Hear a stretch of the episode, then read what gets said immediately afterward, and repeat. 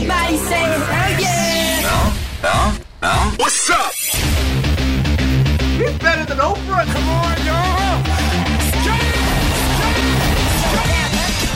This is Shaun T, and it's time to trust and believe.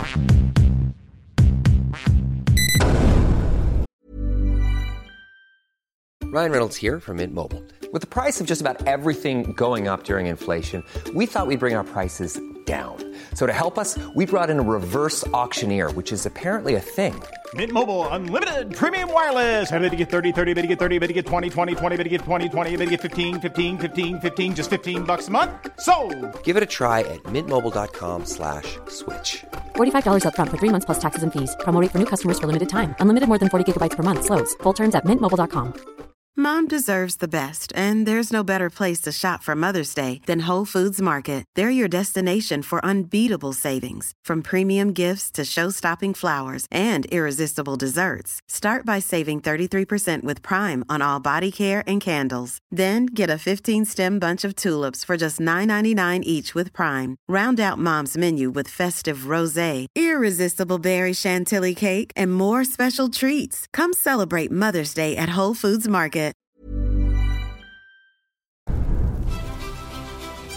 Hey, what's up, everybody? Welcome to Trust and Believe. Today, I think we're going to find a lot of peace. And if I can just be a bit selfish, I think uh, I'm going to find a lot of peace because our guest today and I have some similar life stories. And I feel like we can learn from everyone if you just take time to listen to other people's story, internalize the lessons that they've learned and how they actually digested their own situations.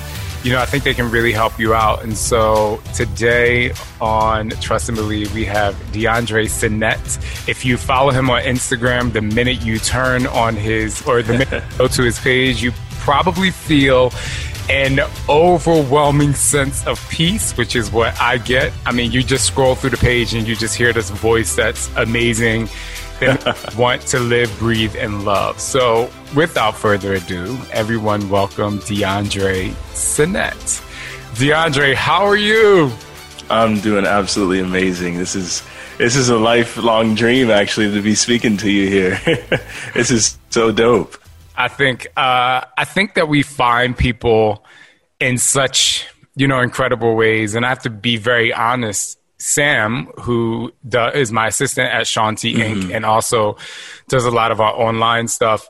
You know, he really pays attention to me, and I think at some points in my life, he's focused on actually what I need in my life. Yeah. he's the one that introduced me to you, and I have to say that it was a great. I, I call you a great find. That's so great. but with that said, I mean, give me a little background on your story. I know we have something very similar in common in terms of our childhood. Just tell me a bit of background about you, and and so listeners can really understand who you are and where you come from. Wow. No, thank you for hyping me up. Hopefully, I live up to the hype. but, um, yeah. Um, yeah, my name is DeAndre, and I was born in Louisiana, but grew up mostly in Texas.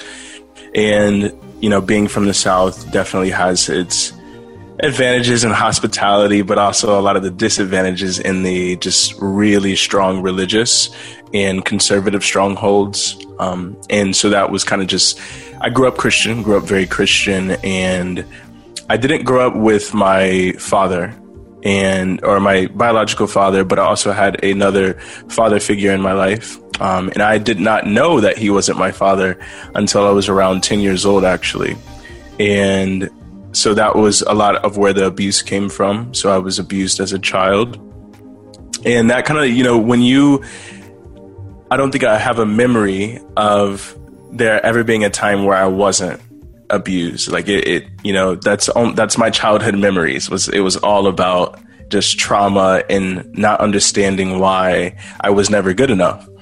And so that led me on a you know beautiful seeking journey. I, I like I said, I grew up very Christian. My um, I think my great grandfather actually contributed to the church that I like kind of grew up in every summer, and that was something that also hurt me a lot in growing up. I just really couldn't understand the correlation to why God would let me suffer. Mm. And the last time that I actually was in the church, the last time that as a teenager, when I decided to leave, it was I was in a youth group. I was in a youth group.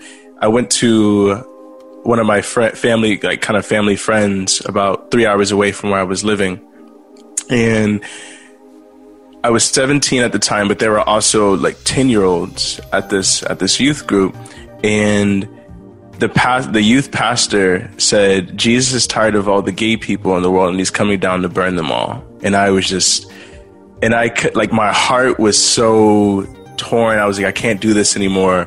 I'm already depressed, and now I'm like, because I also was closeted bi back um, back then. I hadn't came out as being bi, mm-hmm. um, and so you know it was just like so much of so much pain as a child. Like I just did not know my my form in the world. You know, I felt like me existing mm-hmm. was a burden to the world and a burden to the people around me.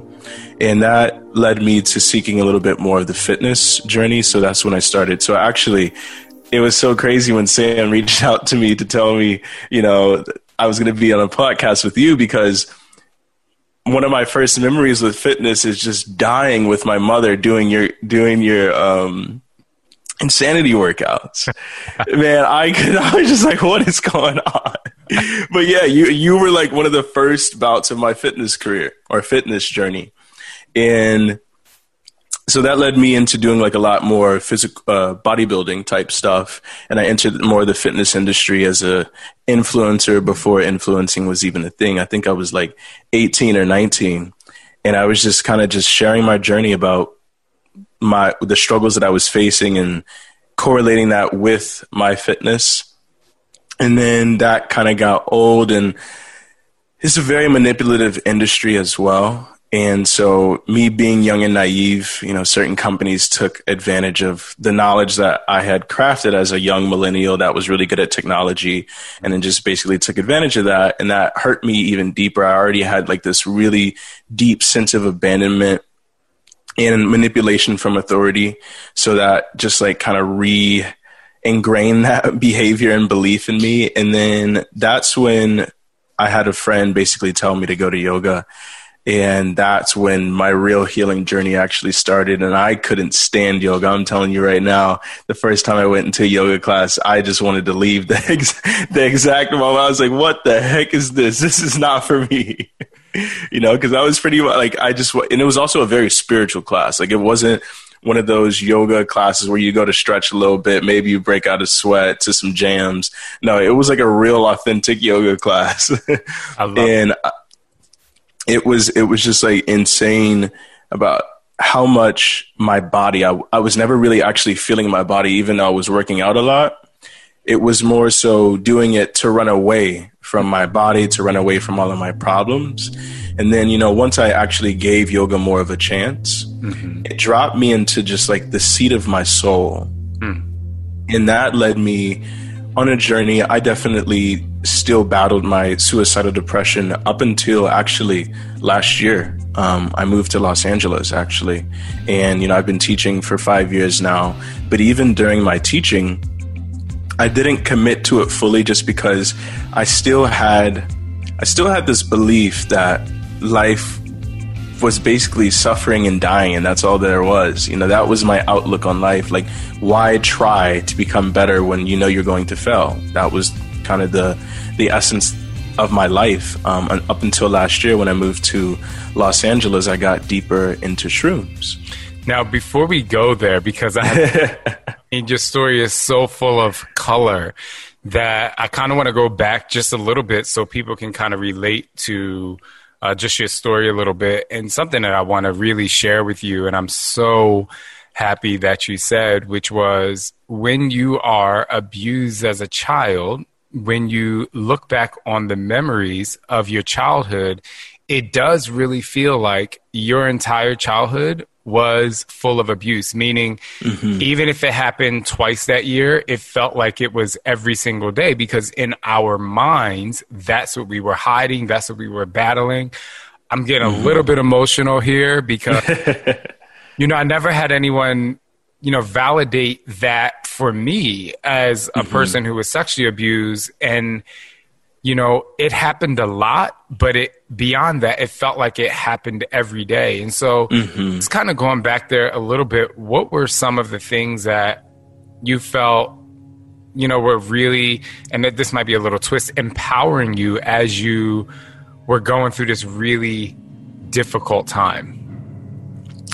Honestly, I really think that, well, singing actually got me through a lot of my trauma. So I had no, you know, as a child, you don't really know any therapeutic, especially in the black community, mm-hmm. mental health. And that's a really, that's another conversation. That's a really big struggle that we face.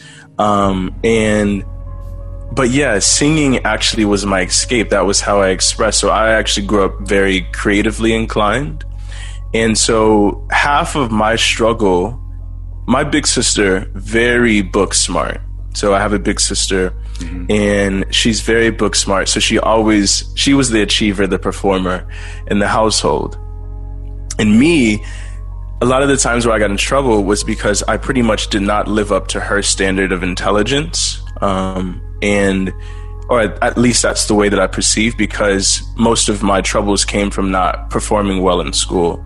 And so I was made to feel like the dumbest kid on the planet. Like I was even told that. Like it was like, you, there is no kid stupider than you. I had one time I was told, actually, this is multiple times, I would rather have a brick wall as a son than you. And you know, you know, when you hear those things, you're just like, well, what the heck am I here for? Like, what am I? Why do I exist? And so yeah, I listened to like John Legend every single day, and I would just sing my little heart out. And I think the power of of expression. And it's really ironic or just it's just so, such a paradox to see my childhood my voice was taken away from me. And i was never allowed to express anything. I was never allowed to i was always you know whooped in in beaten into crying but also like manipulated into like thinking that crying was bad you know? But you're enforcing this pain into me but like there's no other option but to cry. And i was also you know made to think that crying was not for men and it was not for you know not for boys. Boys don't cry. And i think all of that you know there was so going back to so many nights in my in my bed in my I, you know even in some of my shroom journeys i would go back to a specific memory when i was 9 years old and i and i was crying in my corner.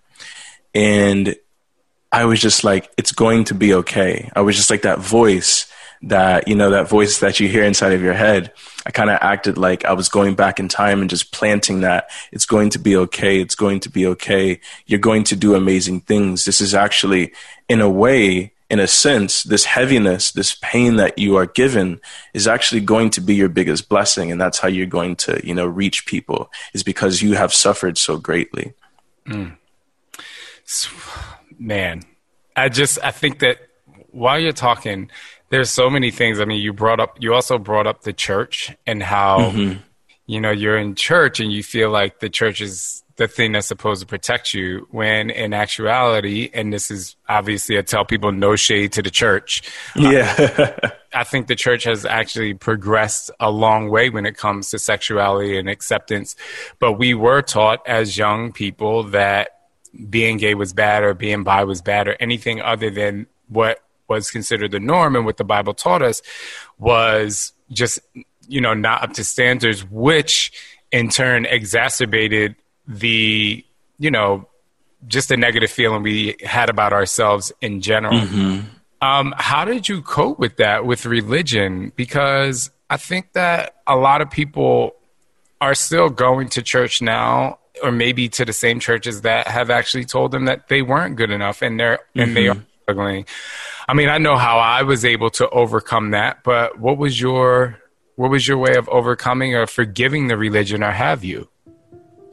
Yeah, that's a that's a very good deep question. I love that one. Um, religion and me have been in a in a beautiful battle um, since you know I can remember and I think the one thing that I have understood, because I have been going, you know, I flirted going back to Christianity a few different times, especially after, you know, I when I was in Texas, most of the people that you're going to meet are most likely Christian. So, you know, in the dating pool, a girl was a Christian. You know, I try to go back to church to, to win her over. um, but it was never, I think the one thing that has healed some form of, of just allowing myself to be more open to the church and religion is that I met this pastor and his name is Earl um, Earl, and he t- he's a pastor in Dallas.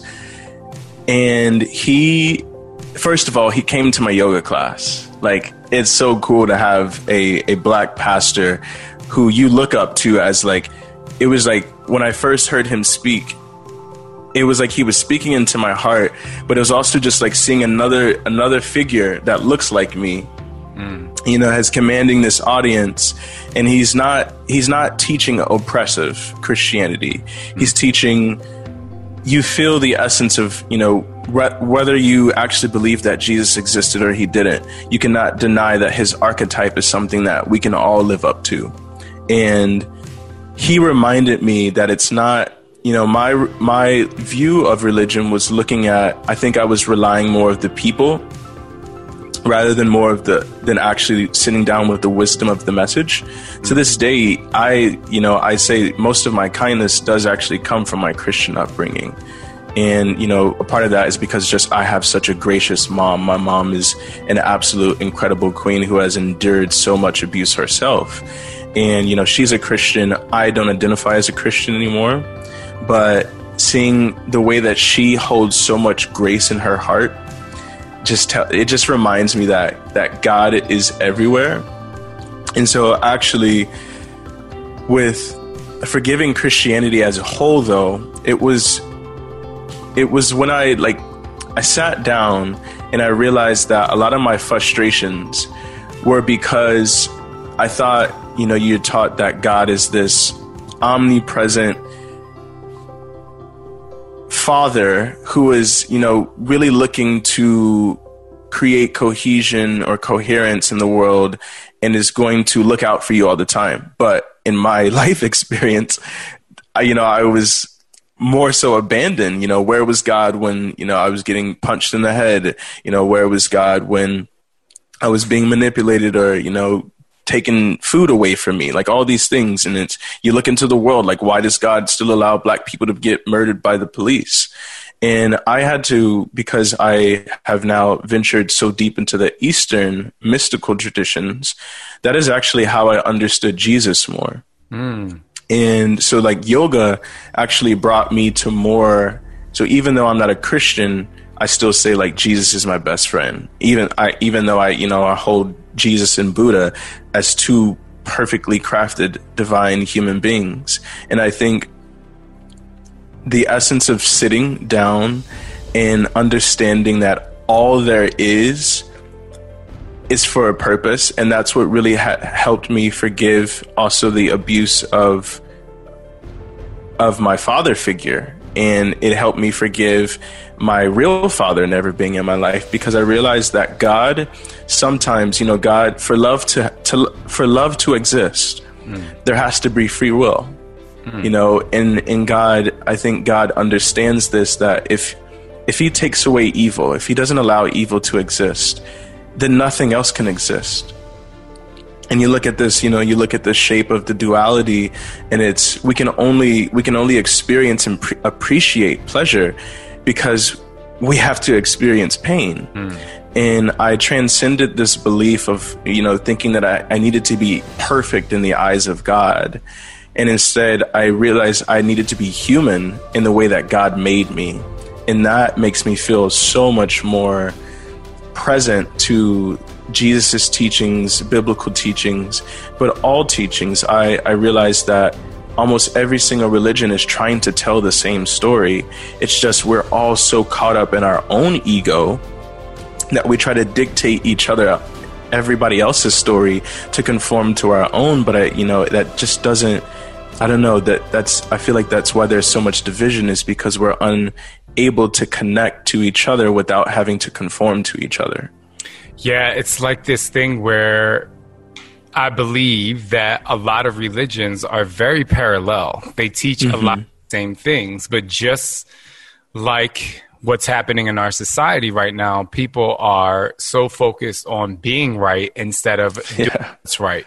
You know, I do remember when I was about 16 years old, I asked my grandmother if a six year old boy that studied Buddhism asked, didn't, didn't ask Jesus Christ to be his personal savior, would he too go to hell just Yeah. like a murderer? And her response was yes. Now, I wasn't upset with her or and it was for clarity for me because I remember at seven years old, I was at this Christian camp, mm-hmm. and my counselor was s he was an asshole. I, I, I conversation with, but he was such an asshole.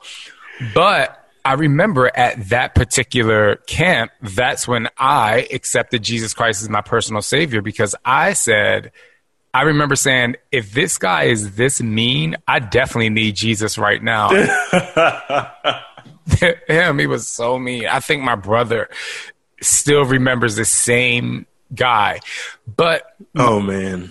it's crazy. My point to all that is, is that when it comes to religion, it's just really interesting how so many people are focused on being like, this is the right religion. This is, you know, this is the way you should live, and this is the book you should read. When in actuality, I decided my religion was the golden rule because if you really look mm-hmm. at the depths and like the fine tuning of most religions, they just want you to do right by people want you to love people. They want you to pray and obviously, you know, give to a higher being and, and ask for help.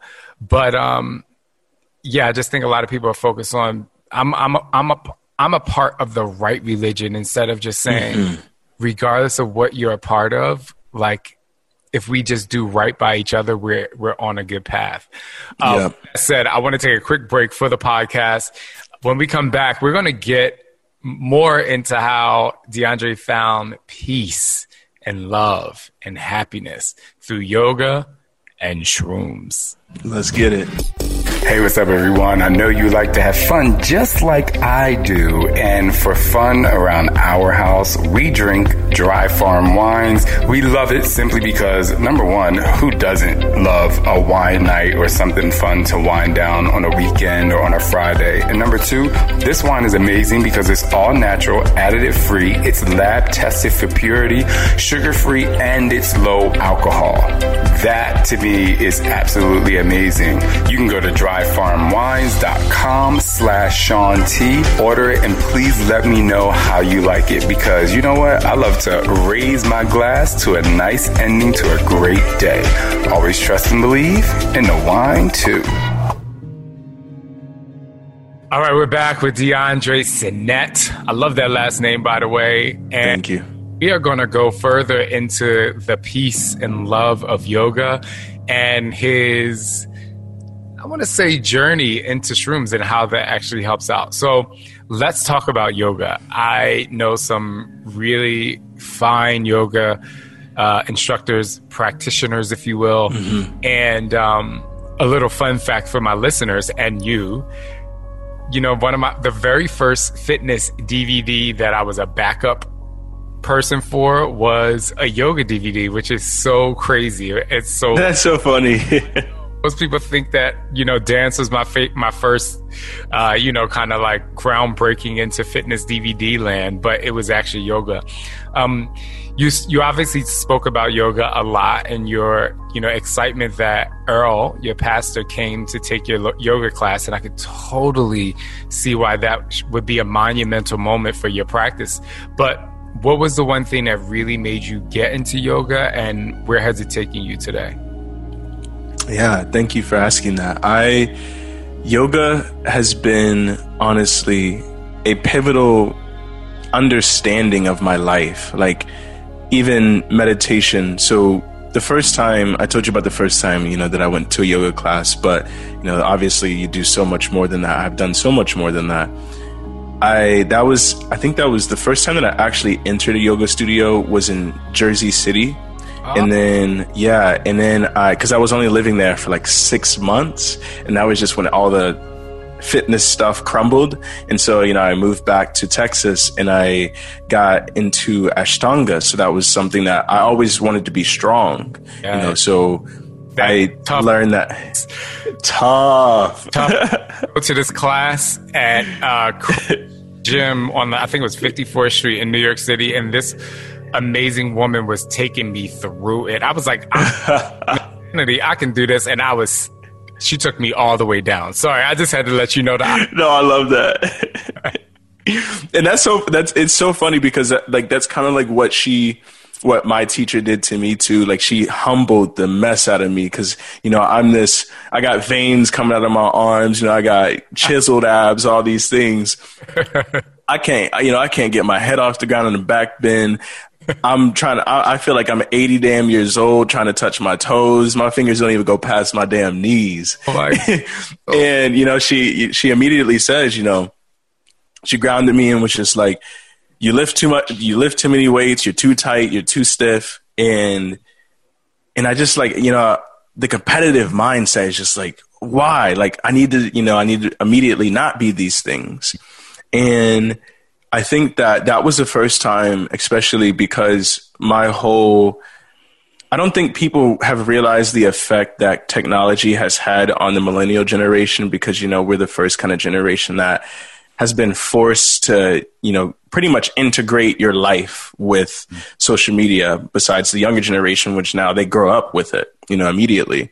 Right. But we had to learn how to, you know, integrate. And so I've always said that social media seems like this kind of scientific experiment on humanity. And so, you know, I've been on Instagram doing Instagram things since I was 18 years old. And my job was pretty much always, you know, behind a screen and a lot of instant validation, a lot of instant gratification. In yoga, that is not, that it is the opposite of instant gratification because it is a practice and it's a lifelong journey. You don't just do yoga for a few years and call yourself a yogi. It's it's you show up to it. You know, you try to live it as much as you can. Mm-hmm. Um, until the day that you die. And so it was really cool to see how, if I stayed consistent with the practice, it wasn't what I needed to let go of all the things that I think thought I needed to be and I actually had to sit with who I actually was. And that's what yoga yoga taught me to to sit and observe and to listen because you know even Jesus says, you know, be slow to speak and eager, fast to listen. Yeah. And when you listen, when you open yourself up to listening and meditation and yoga, it tunes you into everything. You know, I don't think I would ever be able to say that my abuse was my blessing. You know, that's some, that's crazy for a person that, you know, hasn't gone through the healing journey of that. It's like, I can't even fathom my abuse actually being one of my biggest blessings. Mm-hmm. But through sitting in you know beautiful crying sessions you know do pigeon pose your immediate uh, damn it why did i have to go on all that like why but that actually a beautiful moment I know, I know you're laughing about it now but when you're in the depths of that that's you know mm-hmm. the beauty of that of being able to connect to the the emotion is in my in my opinion, a beautiful moment, especially as young black males, we were taught yep. to cry. Mm-hmm. Right? At that point, it becomes so beautiful because it's free. Ever catch yourself eating the same flavorless dinner three days in a row? Dreaming of something better? Well, HelloFresh is your guilt free dream come true, baby. It's me, Keke Palmer. Let's wake up those taste buds with hot, juicy pecan crusted chicken or garlic butter shrimp scampi. Mm. Hello Fresh. Stop dreaming of all the delicious possibilities and dig in at HelloFresh.com. Let's get this dinner party started.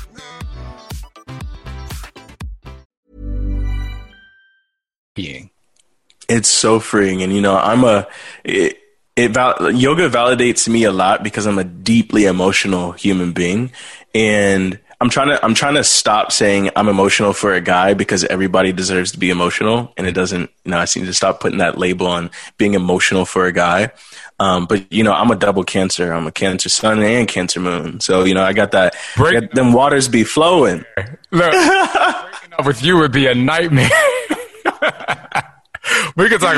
Oh man, it's it's it's so funny. But yeah, that validation of of understanding that these emotions that I've been given are a gift. They're not something to run away from. And you you know you learn you learn about the energetic bodies um, in yoga, and so you know we have this emotional body and emotions. When you allow, one of my favorite sayings is, "Emotions are energy in motion." Hmm. And when you you know when you try to stop energy from flowing, it gets stuck. And so yoga has really, like you said, it's it's freeing. It's this, it's this allowance. That's what I get mostly from this practice is acceptance. And when you can dive deep into acceptance, acceptance of everything, hmm. you then are gifted the sheer amount of grace. You really can't find grace without first accepting suffering hmm. And you know that's one of the higher paths in yoga. And then meditation. Meditation so my biggest form of meditation is called yoga nidra. And this is something that i specialize in. And it is basically a system a very old and ancient system within the yogic system that brings you more into your body. So first of all you know you have to discover your body. So it's really good for healing um, like body dysmorphia and all these other things, we, we become so disconnected from our bodies as human beings. And so the first pretty much part of this practice is going through a journey throughout your body and then in all types of ways. And that can last up to 20 to 30 minutes. And then, you know, you go through these visualizations and you go really deep into the subconscious mind. And so you're in this place you're in this place between waking, you know, wakefulness, and you're in a place in sleeping or all the way sleep, deep sleep. And in that realm, it is the it I feel like it is the closest thing you can get to heaven because you are in this ethereal I mean absolute ethereal floating tank of understanding that you are a soul on a journey and that everything in this experience is for the benefit of everything. So, you know, the practice of oneness. And I actually think this is, you know, even relaying back into Christianity. It actually teaches oneness in Christianity if people, you know, really um, understand how he says that everyone is one in the body of Christ, yet we are all given different, you know, gifts. And if you compare, you know, that's why comparison is a sin because it is saying God made you perfectly. Even if you have flaws, those flaws are they are necessary for life to go on. And you see nature, you know, you look at nature, yoga has allowed me to also understand nature as this place. Veganism is very popular in, in yoga, but I, you know, I've been vegan, um, but I now practice this, this diet that is if I am going to have some type of suffering on my plate, you know, and I think that everybody will realize that actually we can't we can't transcend suffering on you know in our bodies. Like every something has to die for us to live, and that's the same thing. When we die, something else is given life. in a plant. I mean, think about you know that plant is, in a sense, it's living because it mm-hmm. it, but it, it because it can provide you something. It can provide Yep. nutrients, and I, I always like to say that not to you know vegan or vegetarian people. I'm not trying to like cause a firestorm. to your point of you think something has to suffer when you for you to live in terms of especially mm-hmm. when you, your nutrition and there's something that some sort of dynamic in the organism of whatever it is you're putting in your body has to change in order for you to get you know the the energy from it. So mm-hmm. validate that. Continue on. Yeah, no, 100%. Thank you for saying that. Yeah, I you go into a place of of really becoming grateful hmm. of you see it you observe it in nature. Everybody always you know there's a lot of you know conception preconceptions or ideals that nature is so peaceful. You go into you go into nature and it's so peaceful. It's like if you actually observe nature nature is fucking savage. Like, nature don't give two damns about whether you think it's peaceful or not. Bro, you know, we my my family just went on a camping trip, and Scott and I, for the first time, well, for my first time, I was sleeping in a tent because I don't do tents like that, but now I do. yeah I thought I was going to be outside and it was going to be like this really quiet, you know, and it was loud, not loud as in like banging noises, but mm-hmm. you hear everything. You hear animals going through the, the, the trees, even if it's a slight little bit of wind, you hear crackling of things. It's, it's, it's definitely, like you said, savage. Like if you mm-hmm. really open your mind to pay attention to it. Yeah, it is savage. And I, you know, that, that gave me, it gives me even more peace knowing that in a way I will never be able to transcend suffering itself because suffering gives way to everything else. And so when you when we talk about peace, my peace comes from not trying to run away mm. from suffering. It's to embrace it as just a necessity of life, just as bliss is a necessity of living bliss only comes from the lower um, frequencies for you know whatever death gives life life gives death. And it's just this beautiful understanding that everything is perfectly crafted. Even though for me you know as a meditation teacher it's even crazy to think about if everything was perfect. Mm-hmm. i wouldn't even have a job anymore you know um, you know, even uh, even as a you know as a fitness instructor, if everybody was healthy and fit all the time, you know, it's like it's not. We are almost given our purpose too by these things, and once you accept your purpose, I think that will allow you to find more peace, even if your peace comes from helping people out of their pain, mm-hmm. or just being even able to one of my things that gives me peace is my sheer ability to endure pain. It's not even me being out of pain anymore. It's like, oh, pain is going to happen in my life. In yoga and meditation has now given me the tools to be able to handle it. It's not so much that I'm asking for the storms to never come again. I'm asking for the peace and the strength to really embody the eye of the storm.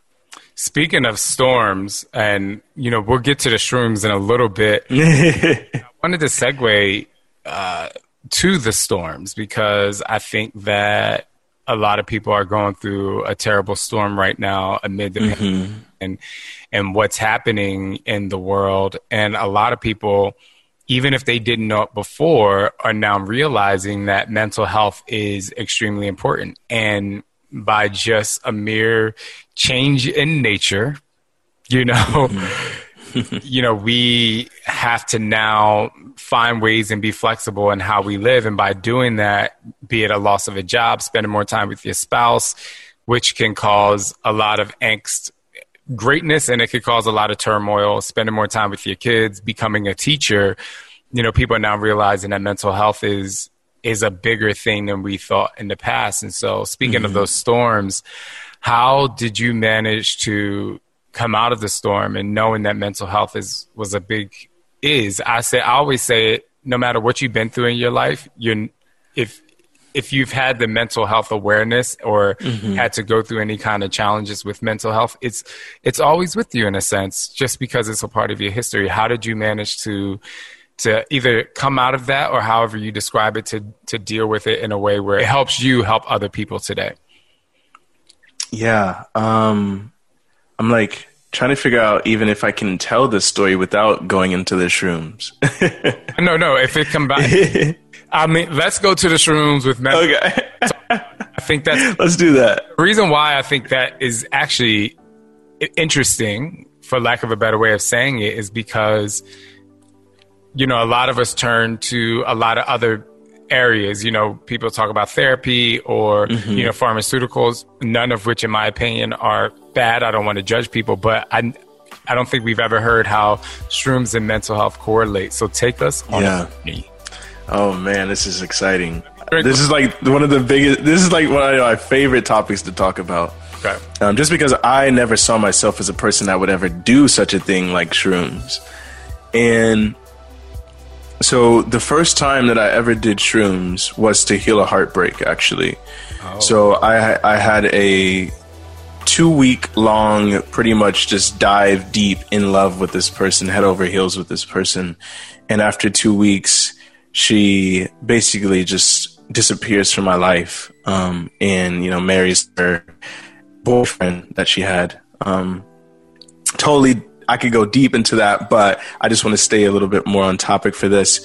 I used somebody told me shrooms was had the ability to pretty much take you back in time hmm. to experience things so that you can actually move forward from them and that was a big that was a big energy hold and blockage in my heart was I was running into the same situations running into the same people just in a different body you know just a different human and so at some point I realized it was me that was the problem it wasn't all these other people that were hurting me because of course they did hurt me but I also, in a way, allowed them to hurt me.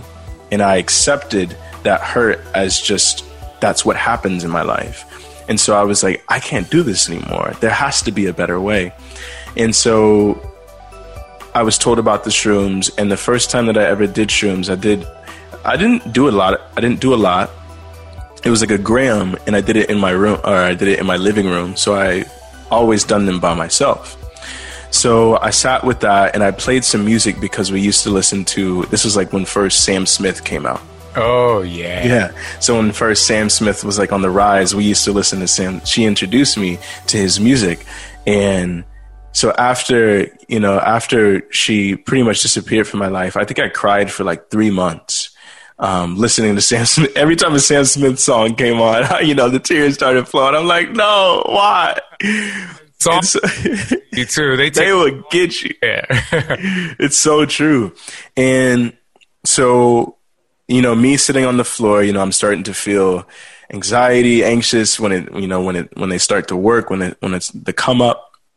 And I just had this thought. I was like, I need to go listen to Sam Smith. I need to listen to the music that's going to take me back into that place.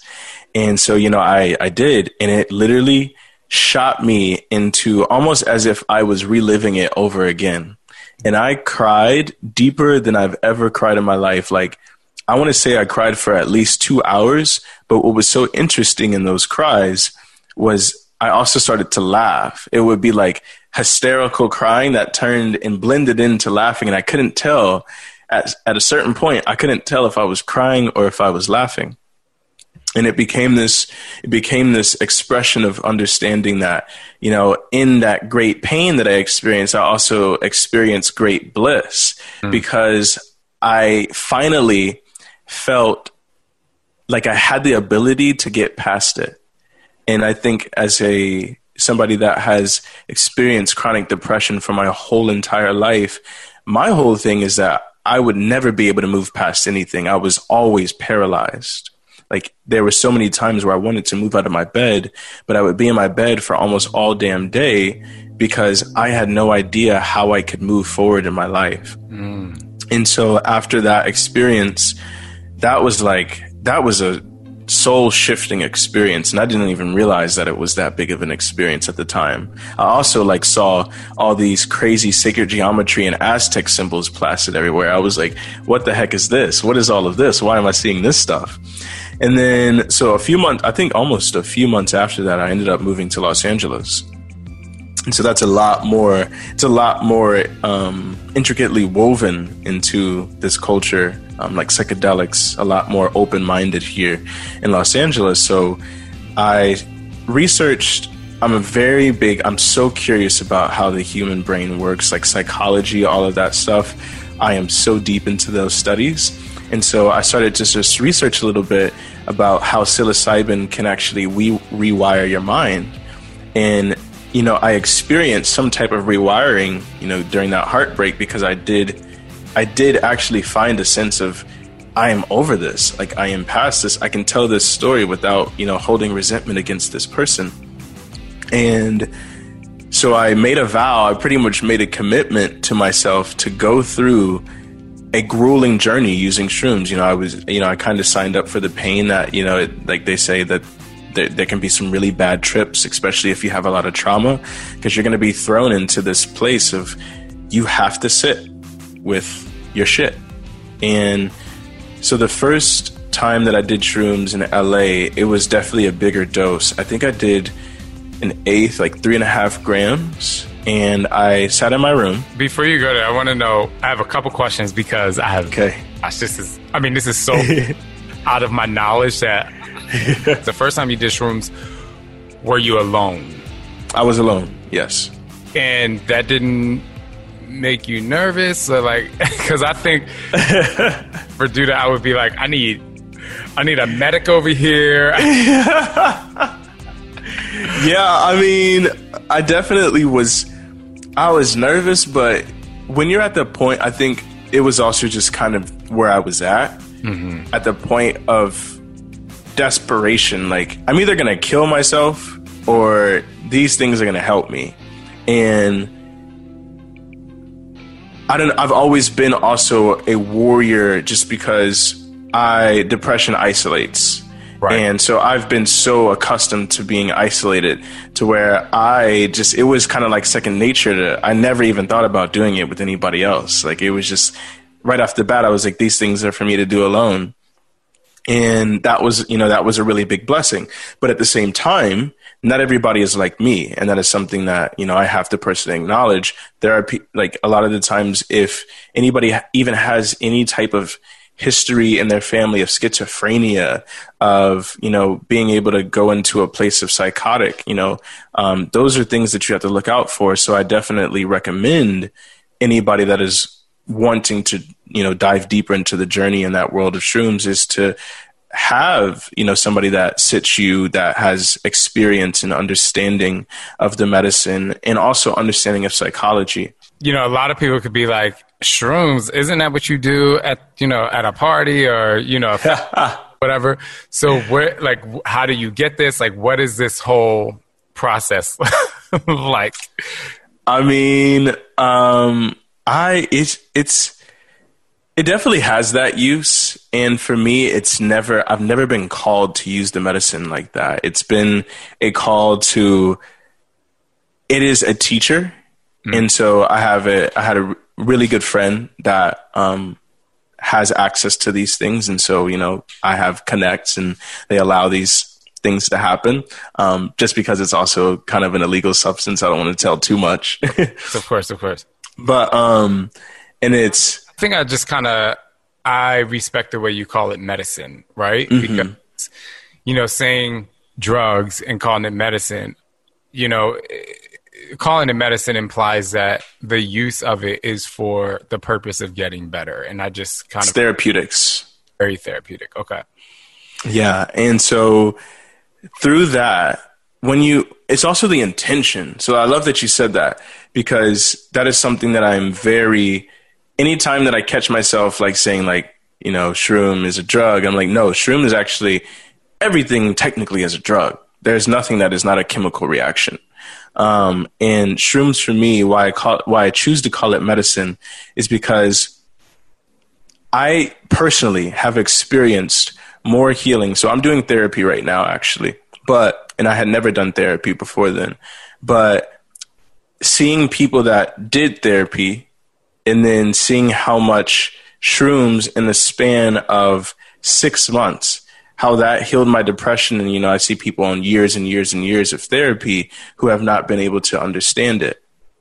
And so that is why i call it medicine is because it is it is this magical form that god has somehow created to for humans to have a i think that you know i fully wholeheartedly believe that this is something that was crafted for humans to be able to look inside, mm-hmm. to be able to to sit, and and it, there has to be for any relationship to work, there has to be boundaries, and there has to be a willingness to let go of control Hi, I'm Daniel, founder of Pretty Litter. Did you know cats tend to hide symptoms of sickness and pain? I learned this the hard way after losing my cat, Gingy. So I created Pretty Litter, a health monitoring litter that helps detect early signs of illness by changing colors, saving you money and potentially your cat's life. Pretty Litter is veterinarian developed, and it's the easiest way to keep tabs on your fur baby's health right at home. Go to prettylitter.com and use code ACAST for 20% off your first order and a free cat toy. Terms and conditions apply. See site for details. Hey, it's Paige DeSorbo from Giggly Squad. High quality fashion without the price tag? Say hello to Quince. I'm snagging high-end essentials like cozy cashmere sweaters, sleek leather jackets, fine jewelry, and so much more. With Quince being 50 to 80% less than similar brands. And they partner with factories that prioritize safe, ethical, and responsible manufacturing. I love that. Luxury quality within reach. Go to quince.com slash style to get free shipping and 365 day returns on your next order. Quince.com slash style. And so I think that's one thing that people get really nervous about with shrooms is that they will kind of be projected into this realm that reminds you that you are a human being and you are not in control of everything, mm-hmm. that you are kind of at the mercy of God, but in that sense, you also feel bliss because you realize you don't have to do everything, mm. and you you can actually finally be. And I think that you know that's why they, they call us human beings because we are meant to be um, in communion with each other, in communion with God, with Spirit. And shrooms, they take you on a trip you when you when you sign up you know when you make a whatever spiritual contract if you say when you sign up for you know the healing journey with shrooms you sign up for a ride. And it is not going to be the funnest ride of your life. But the benefits of that journey you know you come out on the other side. So i'm going to tell you a few uh, about just a few of my biggest and most profound trips. So that first big trip that I did in my room alone, I was playing music. So I always do music. Music. I speak music better than I do English, and so you know I'm, I'm i'm doing music and i'm just listening to the intricacies of the vibrations of the sounds and all these things and then you know i'll put on a blindfold and i'll lay in my bed i put on a blindfold and i laid in my bed and I just sat with all of the anxiety that I was feeling, and that actually turned into excruciating pain. I'm telling you, I thought I was gonna die. I ended up in fetal position, and it felt like somebody's hand went into my stomach and like just turned my intestines upside down. And in those, you know, in those moments, and you know, I'm crying, I'm, I am crying rivers. I'm crying Justin Timberlake rivers, and. and in that, I felt that pain had a purpose. And if I were to get through that pain, I had to have faith that this was not an experience that was going to kill me. And I think that's one thing that people get really afraid of on shrooms is like, can it kill you?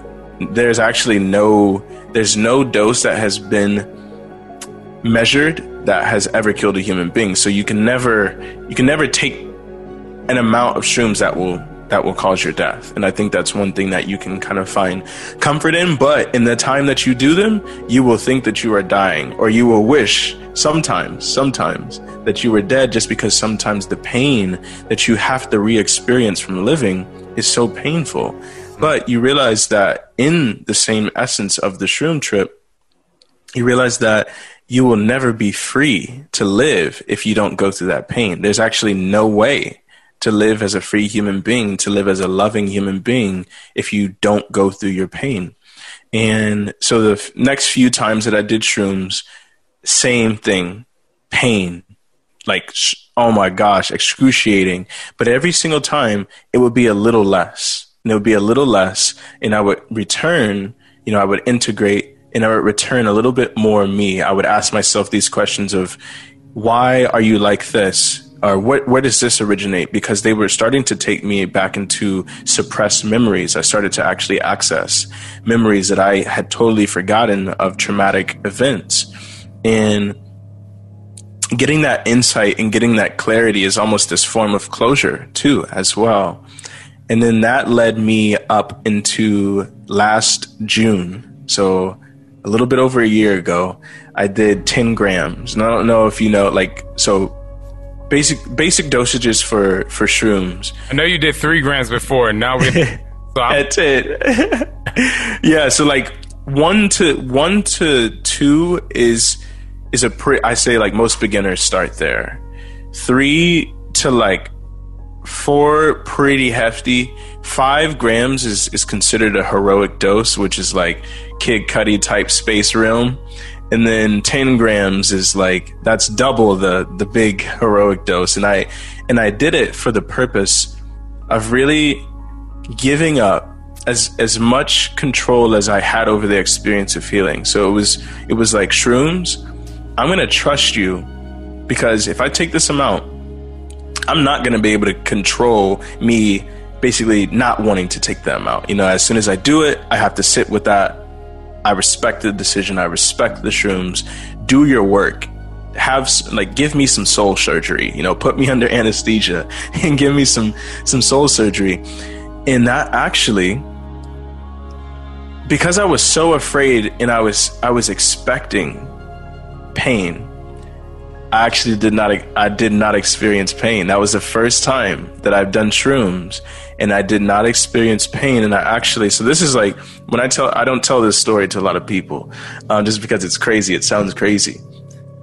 But I was sitting in my chair and I, you know, I do, I transition more into like regular music. I was playing like more emotional music, but then I got into 432 hertz and 528 hertz music. And that was what I did my trips with. And so, you know, I have my headphones in, I have my blindfold in, or blindfold on, sitting in my chair, and then I like I just felt called to take off my blindfold, and in front of me was just this. Have you ever? Do you know like sacred geometry? You know, like sacred geometry symbols. Yeah, a little bit. Not, I'm not like well versed in it, but I know what you're talking about. No, it's all good. Um, so there's this symbol called the flower of life, and it. I, I don't even know how to describe it. It's just like all these little circles that form basically it looks like a flower. So the the sacred geometry flower of life symbol and and keep this in mind. I had never seen it before. Like I've never actually observed it and said, "Hey, this is the flower of life sacred geometry." Is this the one? Yes. So that's the one. that became my vision. Like as I opened my eyes, that became what I was, it was like I was looking through a lens of that and it was plastered everywhere. And then just the colors of the room started to change. And what happened after that was I felt this ethereal, higher essence of energy just shifting. And when that happened, I, I was in my chair, right?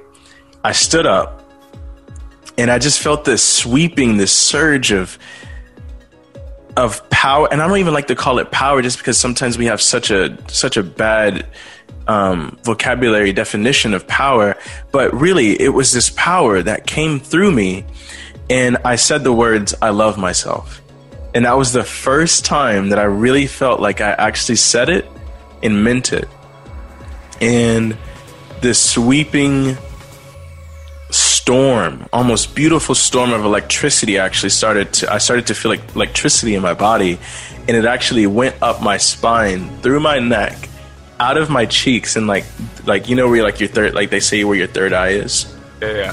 So like there was a lot of energy there and it just like it, and it was all just like projecting out of me. And it was actually so much that I thought I was going to die from an energy overload. So I went to the mirror, I walked over to my bathroom. I looked into the mirror, and there was just like sacred geometry symbols flowing where like all of my chakras were.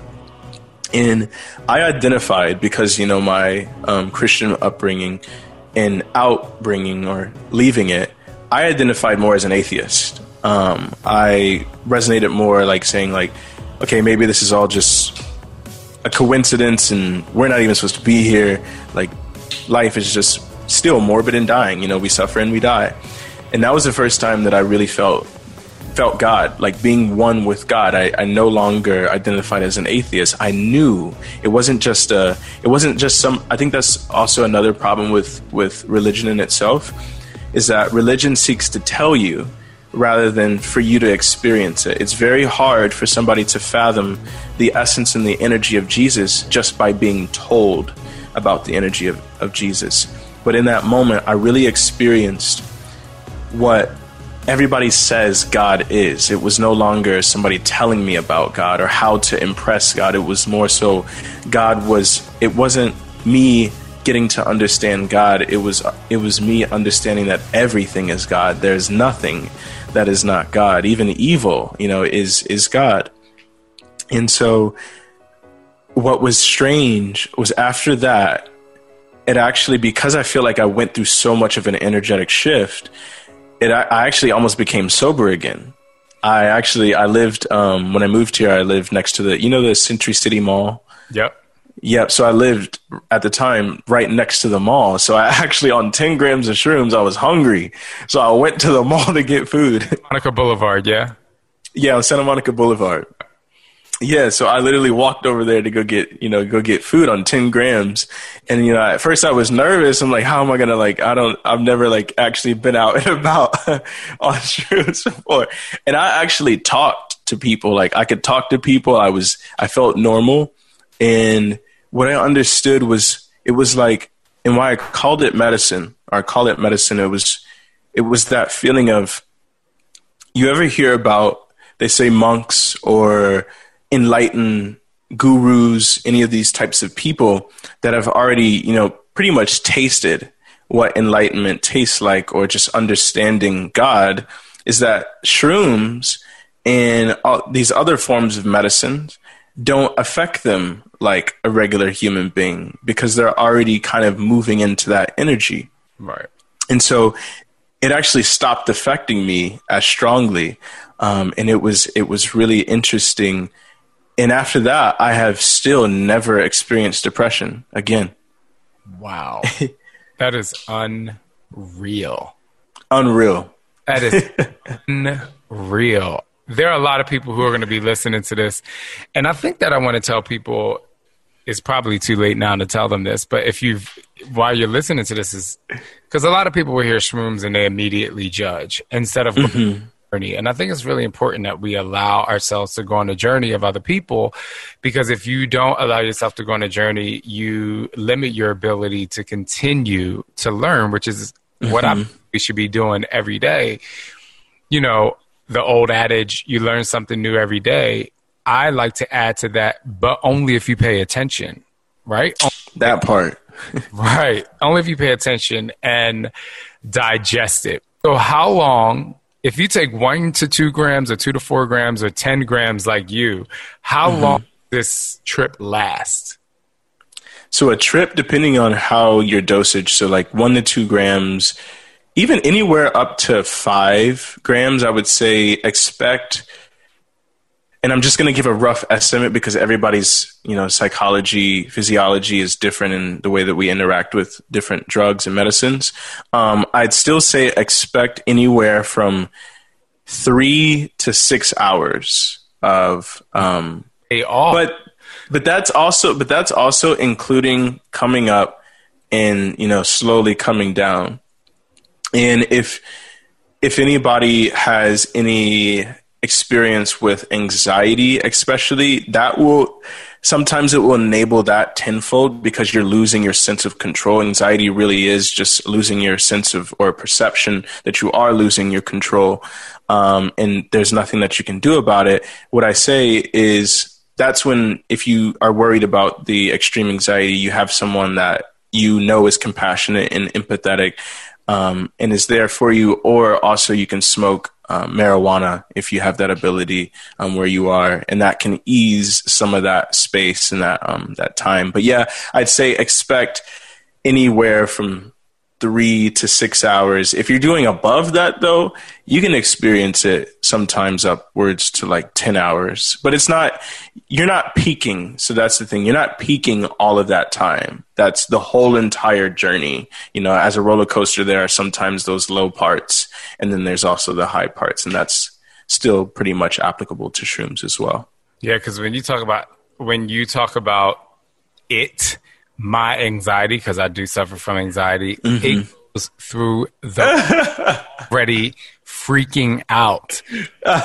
Just smoking weed when I was like younger, and I, like there are some times where I smoke weed where I was like, okay, it's fine, but there were times where I smoked weed where I literally thought I was losing my entire. I was like, this is it's just too much. Like I could not. I was like, get me out of here. I I wasn't even in anywhere really. I was just, Yeah. so anyway, that that's uh, it's just an interesting because I'm sure people will have that question. yeah. Right. So first of all, you are just thank you for your transparency and your willingness to let people outside the box because I believe that we spend a lot of time inside the box in our own lives and a lot of people would never get a chance to talk to somebody like you because they wouldn't allow themselves to even mm-hmm. go on that particular journey and I believe that your journey as a whole is just it's no pun intended it's just unreal like it takes it really has been. the journey. So I know this this might be a tough ask, but Okay. for one minute and thirty seconds, are you able to take us on a small meditation? Oh heck yeah! I was hoping you asked this. Let's go. I'll follow your your lead. Okay. All right. So wherever you are, however you are, just allow yourself to get as comfortable as possible. So if you're sitting in a chair, get a little bit more cozy in that space. If you have the ability to lay down, also allow yourself to move into that space as well. And so we're all going to close our eyes and just feel your body from head to toe. Is there anything in your body right now that you are holding on to? And if so, can you invite a wave of relaxation to move in and over your body? Just feeling all the muscles of the face, the jaw, the teeth, and the tongue to relax. The shoulders soften, as well as your arms and your fingers. Your thighs, your knees, your calves, and your feet. Everything is beautiful as it is. And so we're going to take a few inhales and exhales together. Take a deep inhale through your nose and feel your belly rise away from your body. And parting the lips, let a big escape of air move out of your body. And going to say it again. Deep inhale, but this time I want you to envision love pouring into you. Deep inhale. And as you exhale, I want you to share that love with the world. And last time, deepest inhale. And just give it away.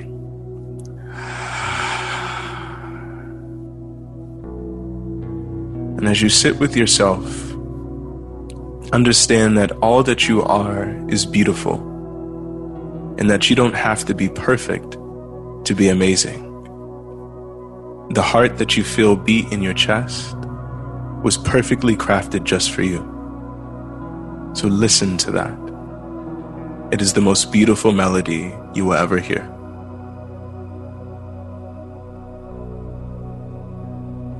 Thank you. Namaste. Namaste. Yeah, you're something else there, young. I call people young fella, and uh, No, I'm pretty young. I'm 26. okay, I can call you young fella for like years. No, DeAndre, thank you so much. That was so wonderful. I learned so much. Um, I might be calling on you again, man. You, Yeah, come on.